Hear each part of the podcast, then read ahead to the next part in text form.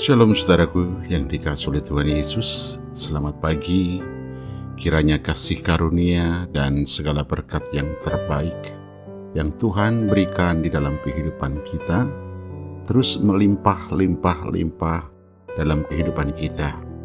Nah Bapak Ibu yang dikasih oleh Tuhan Yesus Pagi hari ini tidak terasa kita sebentar akan mengakhiri di bulan Juni kita akan masuk di semester yang kedua dan saudara mari kita merenungkan kebenaran Tuhan, kebaikan Tuhan, dan respon apa yang kita berikan pada waktu kita mendengar firman Tuhan, respon apa yang kita lakukan pada waktu kita mengalami persoalan dalam kehidupan kita dan kita telah mendengar firman itu.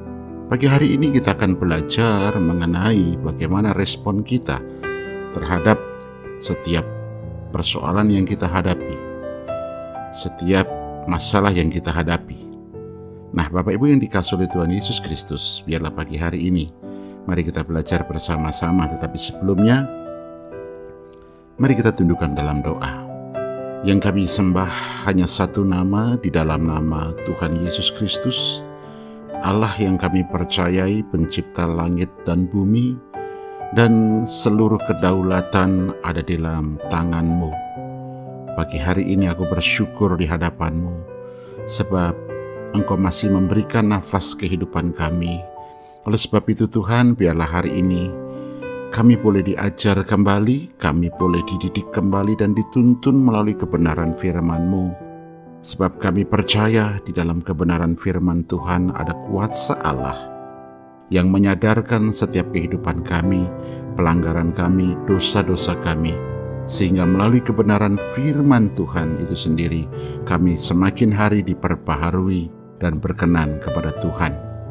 Terima kasih Tuhan Yesus, kami sambut kebenaran firman-Mu, tapi juga urapi hambamu yang akan menyampaikan isi hatimu di tengah-tengah umatmu saat ini bukan karena kuat gagah dan pengetahuan semata-mata, tetapi semua karena anugerah Tuhan dan kasih Tuhan yang berlimpah-limpah atas setiap kami. Terima kasih Bapak. Dalam nama Tuhan Yesus kami berdoa.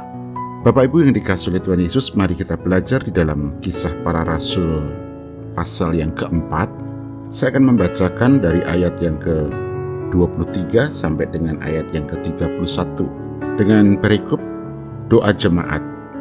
Sesudah dilepaskan, pergilah Petrus dan Yohanes kepada teman-teman mereka, lalu mereka menceritakan segala sesuatu yang dikatakan imam-imam kepala dan tua-tua kepada mereka. Ketika teman-teman mereka mendengar hal itu, berserulah mereka bersama-sama kepada Allah katanya, Ya Tuhan, Engkaulah yang menjadikan langit dan bumi laut dan segala isinya. Dan oleh roh kudus dengan peranan perantara hambamu Daud, Bapa kami, engkau telah berfirman, Mengapa rusuh bangsa-bangsa, mengapa suku-suku bangsa mereka-reka perkara yang sia-sia? Raja-raja dunia bersiap-siap dan para pembesar berkumpul untuk melawan Tuhan dan yang diurapinya. Sebab sesungguhnya telah di telah berkumpul di dalam kota ini Herodes dan Pontius Pilatus beserta bangsa-bangsa dan suku-suku bangsa Israel melawan Yesus, hambamu yang kudus yang engkau urapi, untuk melaksanakan segala sesuatu yang telah engkau tentukan dari semula dan oleh kuasa dan kehendakmu. Dan sekarang ya Tuhan, lihatlah bagaimana mereka mengancam kami dan berikanlah kepada hamba-hambamu keberanian untuk memberitakan firman-Mu. Ulurkanlah tanganmu untuk menyembuhkan orang dan adakan tanda-tanda dan mujizat-mujizat oleh nama Yesus, hambamu yang kudus. Dan ketika mereka sedang berdoa, goyanglah tempat mereka berkumpul itu dan mereka semua penuh dengan roh kudus. Lalu mereka memberitakan firman Allah dengan berani. Bapak Ibu saudaraku yang dikasih oleh Tuhan Yesus, kita melihat kita telah membaca firman Tuhan pada pagi hari ini.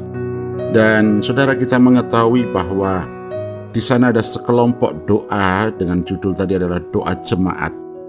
Ketika mereka mengalami suatu tekanan, mengalami sebuah persoalan dalam kehidupan mereka, saudara, mereka melakukan hal yang sangat luar biasa, saudaraku dikasih oleh Tuhan Yesus.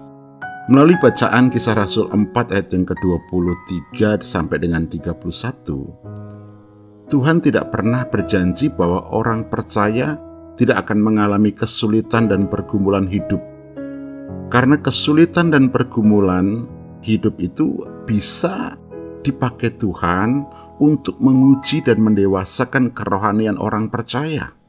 Oleh sebab itu, sangatlah penting bagi kita untuk dapat melewati setiap pergumulan hidup, yaitu dengan cara apa, saudara? Dengan cara yang berkenan kepada Tuhan. Nah, Bapak Ibu dikasih oleh Tuhan Yesus Kristus, bagaimana respon yang benar saat saudara dan saya mengalami persoalan atau kita mengalami pergumulan-pergumulan kehidupan kita. Dan saya tahu seluruh dunia hari-hari ini sedang mengalami pergumulan.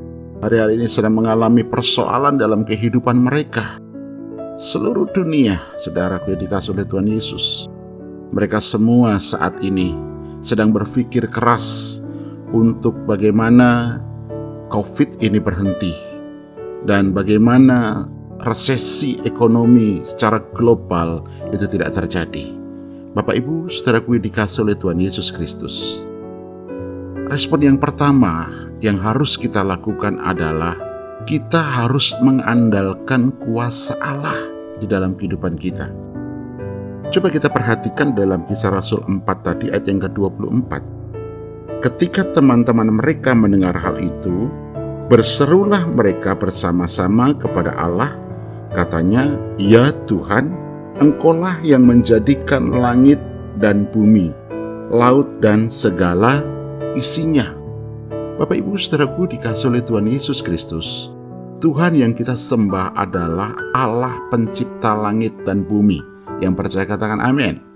Artinya Tuhan kita adalah Allah yang berkuasa atas langit dan bumi dan segala isinya.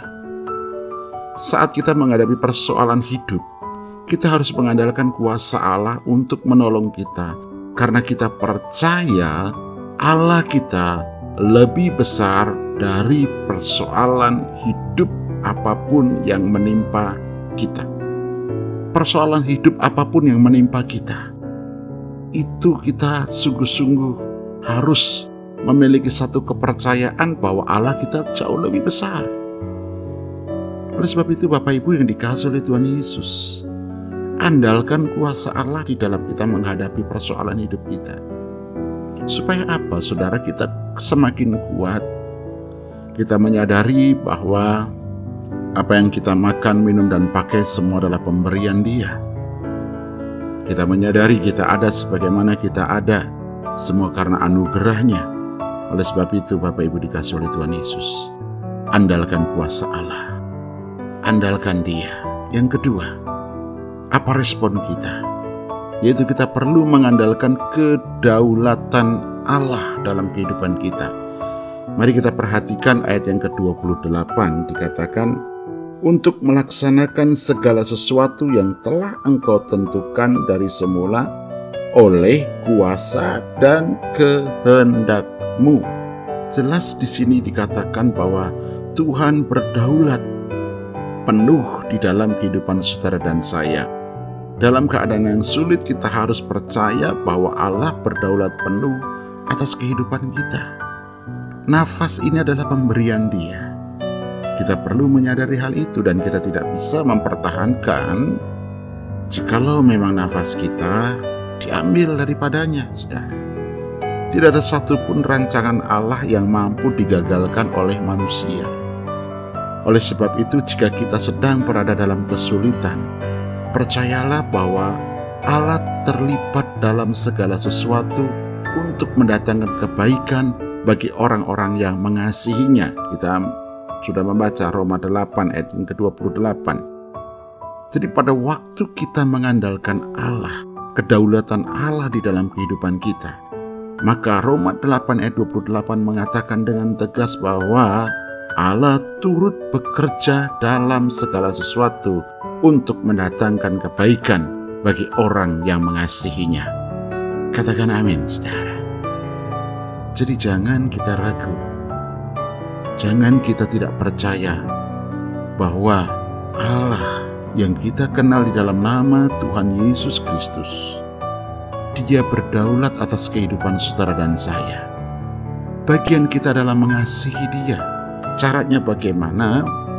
Tanda kita mengasihi Allah kita, yaitu kita melakukan setiap kebenaran firman-Nya. Saudaraku dikasih oleh Tuhan Yesus Kristus. Respon kita yang ketiga, pada waktu kita menghadapi kesulitan, pada waktu kita mengalami masalah dalam kehidupan kita. Mari kita perhatikan ayat yang ke-30 dalam kisah para rasul 4. Ulurkanlah tanganmu untuk menyembuhkan orang dan adakanlah tanda-tanda dan mujizat-mujizat oleh nama Yesus hambamu yang kudus. Bapak Ibu yang dikasih oleh, oleh Tuhan Yesus Kristus.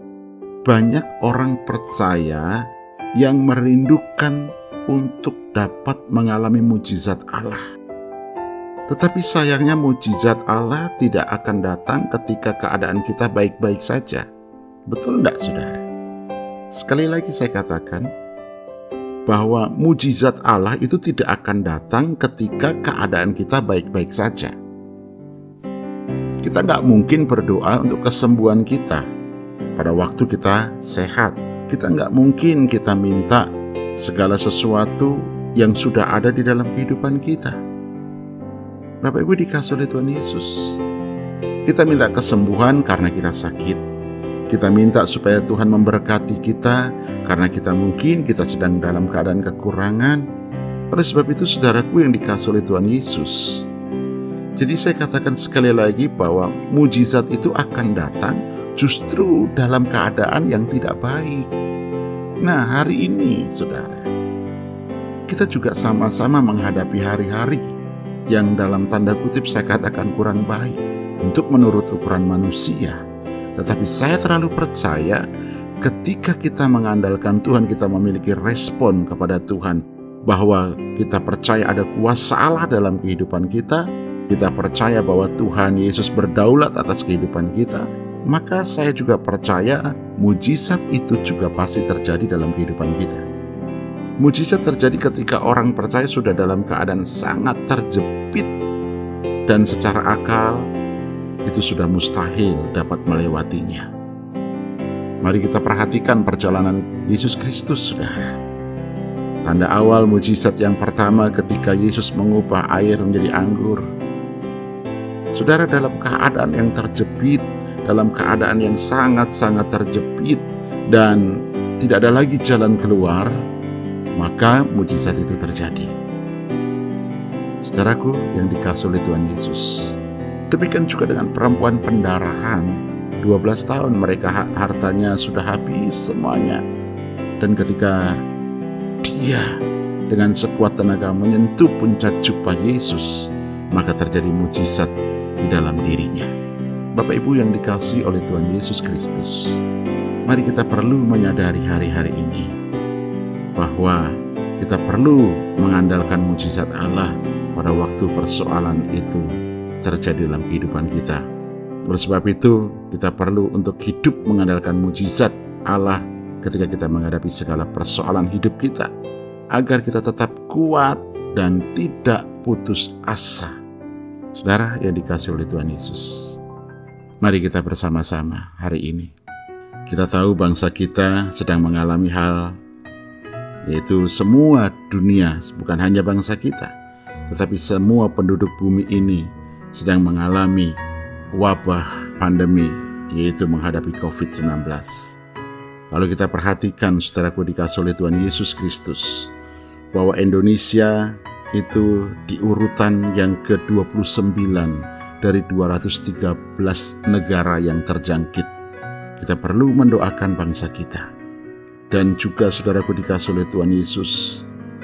Ada 11 provinsi dengan jumlah kasus positif terbanyak, yaitu Jawa Timur 11.508 kasus, kemudian Jakarta 11.114, dan seterusnya Sumatera Selatan, Jawa Tengah, Jawa Barat, Kalimantan Selatan, Sumatera Selatan, Papua, Sumatera Utara, Banten, Bali, itu adalah 11 provinsi dengan jumlah kasus positif terbanyak. Banten khususnya di ada di urutan yang ke-10 yaitu 1438. Saudaraku yang dikasih oleh Tuhan Yesus, mari kita berdoa untuk keadaan bangsa kita. Mari kita sama-sama menjerit kepada nama Tuhan. Kita percaya kuasanya, kita percaya kedaulatannya, dan kita juga mempercayai mujizatnya masih ada sampai hari ini. Bapak Ibu dikasih oleh Tuhan Yesus. Renungkan bahwa kita perlu berteriak kepada Tuhan untuk bangsa kita. Kita katakan bahwa virus harus berhenti. Kita katakan supaya Tuhan mengurapi tim medis yang ada, supaya melalui mereka ada banyak kesembuhan dan mujizat juga terjadi. Mari kita tundukkan kepala kita. Bapa di dalam nama Tuhan Yesus Kristus, aku bersyukur untuk pagi hari ini.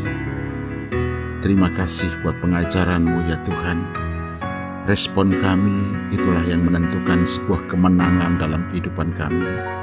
Ketika kami meresponi dengan benar apa yang kami alami, maka persoalan di hadapan kami, di hidup kami pun akan terlepas karena Engkau membela dalam kehidupan kami.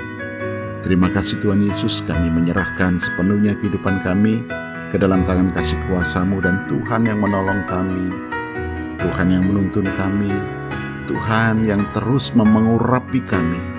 Tutup bungkus umatmu dengan kuat kuasa darahmu. Dan aku berdoa di dalam nama Tuhan Yesus. Aku berkata bahwa seluruh keluarga besar kami, seluruh oh jemaat-jemaat Tuhan yang mendengarkan, baik mereka yang mendengarkan renungan pagi ini, aku berdoa dalam nama Tuhan Yesus, Tuhan berikan kesehatan, pemulihan yang luar biasa, Bahkan Tuhan engkau memberkati mereka berlimpah-limpah. Apa yang diusahakan dengan kedua tangannya, Tuhan membuat berhasil dan beruntung. Di dalam nama Tuhan Yesus, terima kasih Bapa. Terpujilah namamu dan kami mengucap syukur. Tuhan Yesus memberkati kita semuanya. Amin. Shalom saudara, tetap semangat, tetap sukacita bersama dengan Tuhan. Dan terus harapkan pertolongan Tuhan dan saya percaya mujizat masih ada. Shalom. Tuhan Yesus memberkati.